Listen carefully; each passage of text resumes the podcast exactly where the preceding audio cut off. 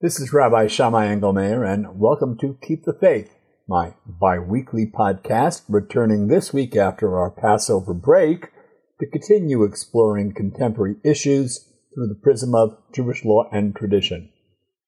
I hope you all enjoyed the Passover holiday and that it was a meaningful one for you.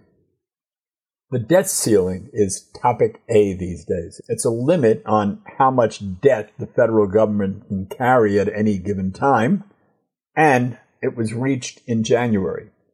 It must be increased sometime this summer to avoid a first ever U.S. government default on its obligations.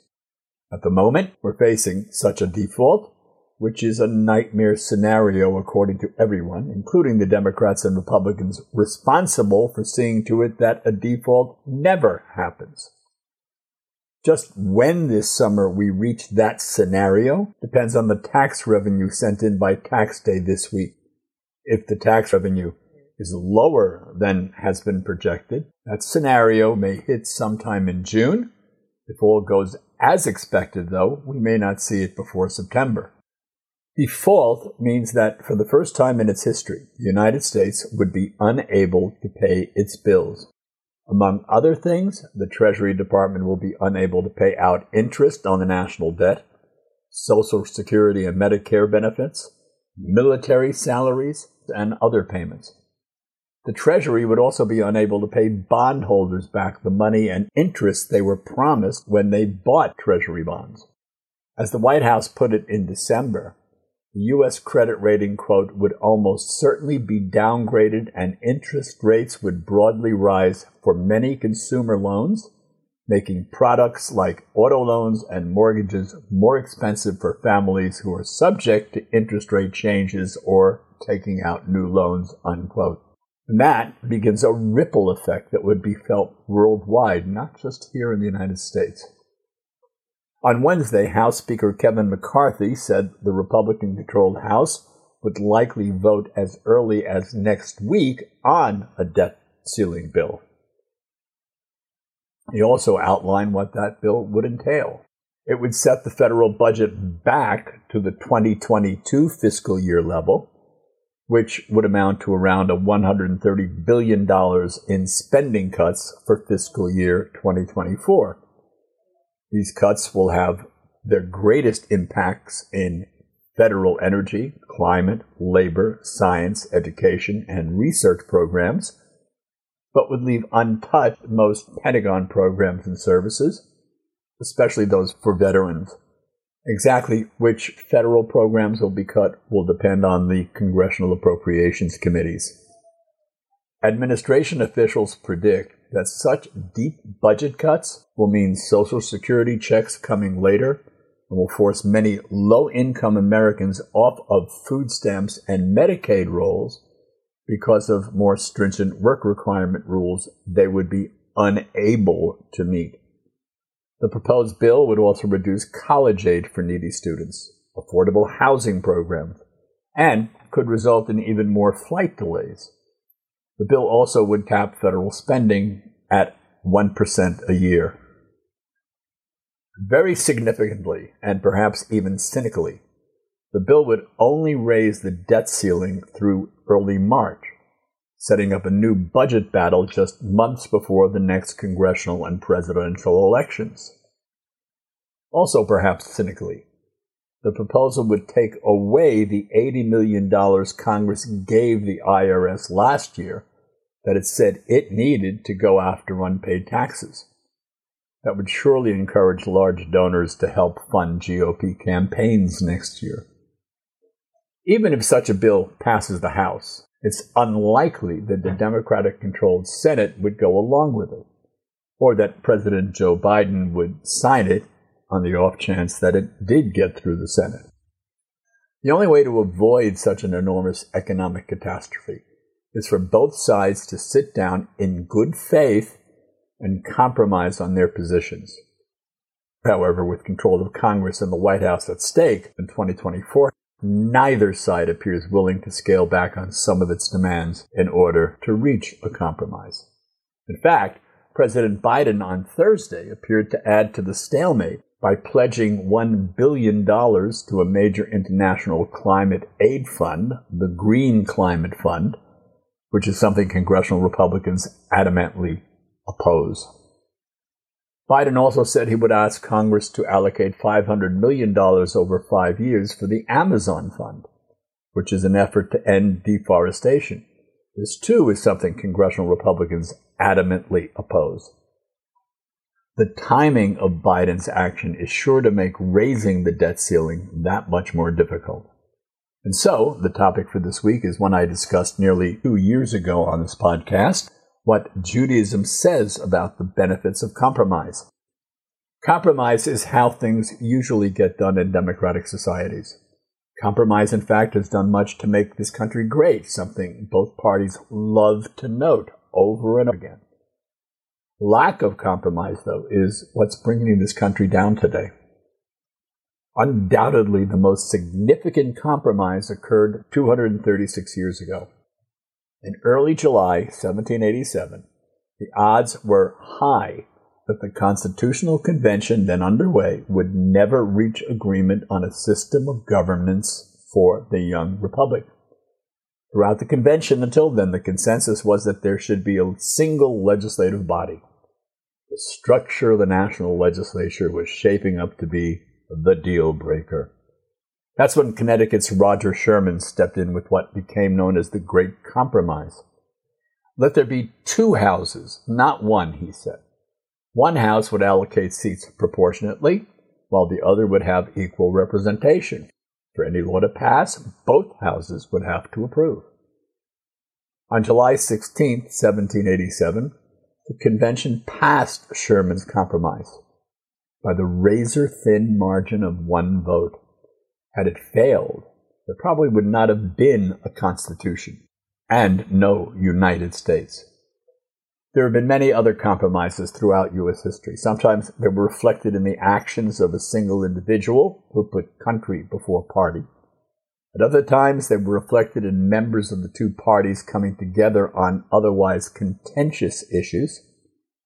The ability to compromise is what helped make this country better than it was, and to make people's lives better than they were. Here are a few examples. In 1860, Abraham Lincoln, being fully aware of the great challenges the nation faced, chose, among others, four people for his cabinet whom he believed to be among America's best and brightest, and extremely capable of meeting the challenges of their day. It didn't concern him that they also happened to be the very four men he beat out for the Republican nomination, all of whom could challenge him for the nomination in 1864. Lincoln chose this team of rivals, as they're known, because he put the country first. In January 1945, as World War II was nearing an end, President Franklin D. Roosevelt was promoting the idea that nations in a post war world had to engage in, quote, collective security, unquote. One of the country's leading voices for isolationism at the time was Republican Senator Arthur Vandenberg. In a 30 minute speech to the Senate that shocked his colleagues and the nation, he said that the, quote, gory science of mass murder, unquote, had convinced him that isolation was no longer possible. He then wholeheartedly endorsed the principle of collective security. Vandenberg's speech laid the groundwork for a bipartisan foreign policy that led to establishing the United Nations and NATO, and to such important international agreements as the Marshall Plan. Think where we would be today without the UN. Would Russia have stopped at Ukraine without NATO? In July 1945, Harry Truman, who had only become president three months earlier because Roosevelt had died, put country before party. He had a Supreme Court vacancy to fill. It should have gone to a Democrat because Truman was expected to follow FDR's lead, and FDR only appointed Democrats to the High Court from the day he took office in 1933. In 1937, FDR even tried to pack the court with even more Democrats. Truman, however, chose a Republican, Senator Harold Burton, to fill that vacant seat. He was sending a message to both parties. America had just come out of a hot war and was facing a cold one. America needed bipartisan leadership, not partisan bickering. 1964 was a presidential election year. Lyndon Johnson had proposed the Civil Rights Act, but 21 Southern Democrats tried to kill it by launching a filibuster that eventually lasted for 75 days, one of the longest filibusters in U.S. history. Unable to break that filibuster with just Democratic votes, because at the time a two thirds majority was needed, Majority Leader Senator Mike Mansfield reached out to Minority Leader Everett McKinley Dirksen for help. Dirksen got 26 other Republicans to sign on, and on July 2, 1964, these Republicans handed LBJ a monumental victory when the Senate voted 73 to 27 in favor of the Civil Rights Act. What's remarkable about this is that July 2nd, 1964, was just 11 days before the start of the Republican presidential nominating convention that would choose someone to run against Johnson. In fact, it was Dirksen himself who was to be the one who'd put the name of Johnson's opponent, Arizona Senator Barry M. Goldwater, into nomination. So handing him such a victory was putting country before politics. As an aside, several times in his nominating speech, Dirksen referred to Goldwater as, quote, the grandson of a Jewish fish peddler, unquote. Apparently, Jewish was not a dirty word in conservative Republican circles 60 years ago. In 1977, Compromise saved the nation's food stamp program, which was under attack by Republican lawmakers who were put off by the program's increasing cost. Republican Senator Bob Dole and Democratic Senator George McGovern came up with a compromise that saved the program. Dole stepped up once again, this time in 1983, when he teamed with New York Democrat Senator Daniel Patrick Moynihan to save the Social Security program before it ran out of money. In 1997, Senator Edward Kennedy introduced a bill to create what he called the State Child Health Insurance Program, better known as S-CHIP. If S-CHIP passed, it would be the largest expansion of taxpayer funded health insurance coverage for children in this country since Medicaid was established. Because Republicans controlled both houses of Congress, the bill seemed destined for defeat. Senate Majority Leader Trent Lott, in fact, said there was no way he would let that bill pass. That's when Utah Republican Senator Orrin Hatch stepped in. He joined Kennedy as the bill's co sponsor, infuriating some of his Republican colleagues and many conservative media commentators. But Hatch stuck to it. As he put it, quote, as a nation, as a society, we have a moral responsibility, unquote, to provide this coverage. The Republican leadership did everything it could to kill the bill, but it became the law nonetheless. Hatch put country before politics. Here's one last example. The late Senator John McCain hated the Affordable Care Act, otherwise known derisively as Obamacare.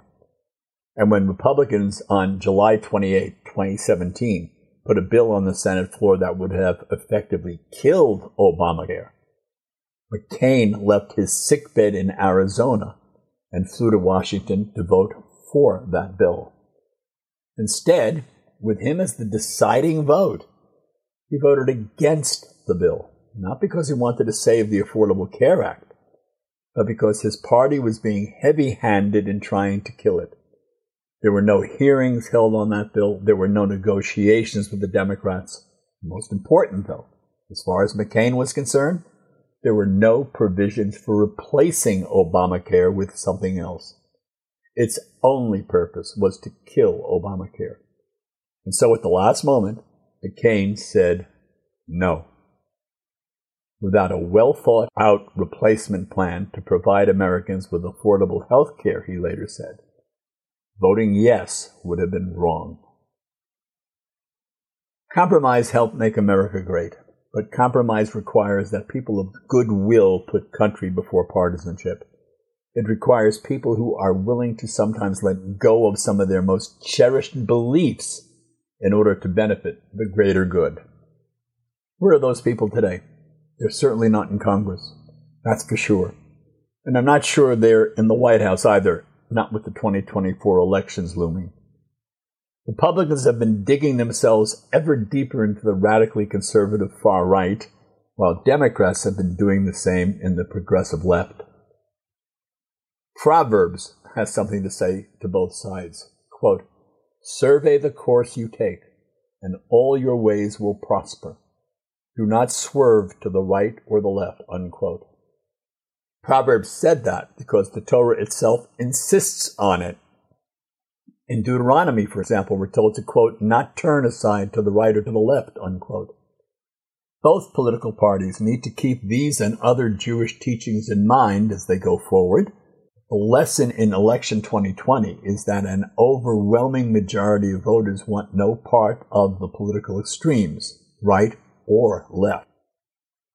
The Democrats should have swept a huge majority into the House of Representatives, but instead they lost seats in the House, the one part of the federal government that was purposely designed to be the most sensitive to voter opinion. And now Kevin McCarthy wields the Speaker's gavel which, by the way, he sometimes turns over to the rabidly far right and anti Semitic Representative Marjorie Taylor Greene, whom he named Speaker pro tem in March. That voter opinion in 2020 was that people didn't like the direction they were told the Democrats were taking.